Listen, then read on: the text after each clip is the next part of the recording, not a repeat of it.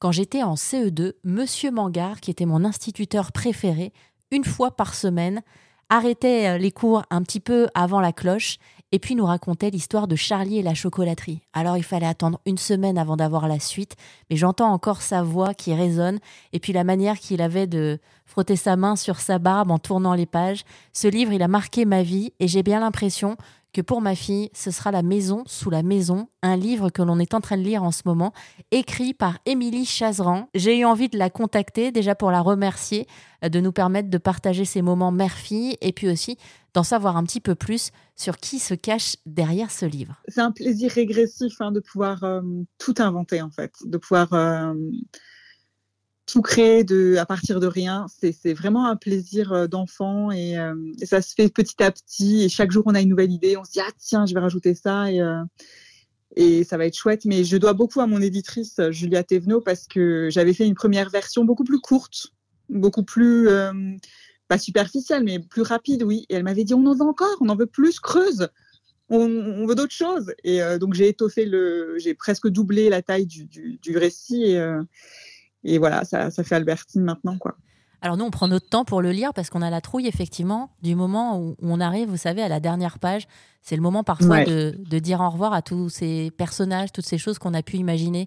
Vous étiez dans quel état d'esprit à la fin de l'écriture de ce livre? Bah, On est toujours un peu triste, hein, je crois, à la fin, euh, de quitter les personnages, de quitter un, univers qu'on a fabriqué et dans, enfin, dans lequel on se sent bien, qui est confortable, ben, comme un gilet doux. Quoi. Il y a quelque chose... Euh puis il y, y, a une vraie histoire de parentalité aussi. Hein, quand on, c'est une famille qu'on laisse, c'est des enfants de papier qu'on laisse et qu'on va laisser vivre leur vie surtout. Et ça, c'est joli aussi quand ça nous appartient plus. Mais c'est vrai que c'est toujours un peu, euh, ça fait quelque chose de finir une histoire. Et en même temps, c'est hyper, euh, c'est hyper valorisant et agréable aussi d'être arrivé jusqu'au bout, de se dire ah, j'ai réussi, euh, j'ai réussi à le terminer quoi. Et à le terminer bien, j'espère. Ah, j'espère. Franchement, alors là, ne m'en dites pas plus. alors j'espère, je déteste les histoires qui terminent mal. ça, c'est un truc que j'ai depuis toujours. Vous me direz, vous me direz ce que vous pensez de cette fin. Alors, question euh, quasi inévitable, vous êtes déjà en train de d'écrire un, prochain livre? Euh, Oui, je suis toujours dans un projet, mais pas du tout dans, dans une éventuelle suite de, de, La Maison sous la Maison. Oh mais euh, Donc, vraiment, je devrais. Oh là là Je me disais peut-être qu'en terminant le livre, il y en aura un autre. Donc là, ça y est, Alors, vous, me préparez psychologiquement. Oui, mais c'est pas, enfin, c'est toujours pareil. Euh, on attend quand même beaucoup de voir comment est accueilli et reçu un livre pour envisager une suite. En réalité, il faut vraiment que qu'il y ait une demande, qu'il y ait une attente, qu'il y ait un engouement aussi chez l'éditeur, euh, chez l'auteur. Enfin, c'est, c'est, c'est, tout n'est pas écrit d'avance, non. Tout n'est pas décidé d'avance, tout n'est pas écrit d'avance. Donc on verra, on verra. Moi, j'exclus rien. Je n'exclus jamais rien dans la vie de toute façon. Alors, vous parlez de l'accueil des, lecteurs, effectivement. Il y a ce moment où ça y est, mhm. le livre euh, part à, l'impression, il arrive en, librairie, et puis il y a les premiers retours. Et là, du, coup, c'est des enfants qui vous contactent? C'est des parents comme moi aussi?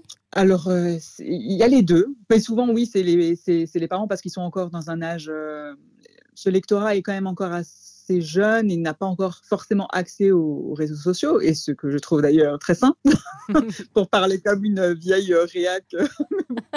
euh, mais euh, du coup, oui, parfois j'ai des retours euh, ouais, de parents qui me disent que, que, que, leurs enfants sont harponnés, et puis d'adultes aussi qui. Et puis ça, ça m'a vraiment étonnée. Ça m'a vraiment surprise. Je j'ai beaucoup d'adultes qui l'ont lu et qui, euh, qui m'en ont fait un retour et je ne m'attendais pas du tout à ça.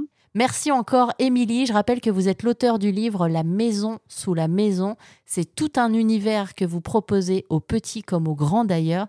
Donc, si vous voulez en savoir davantage, je vous invite à faire un tour sur erzen.fr.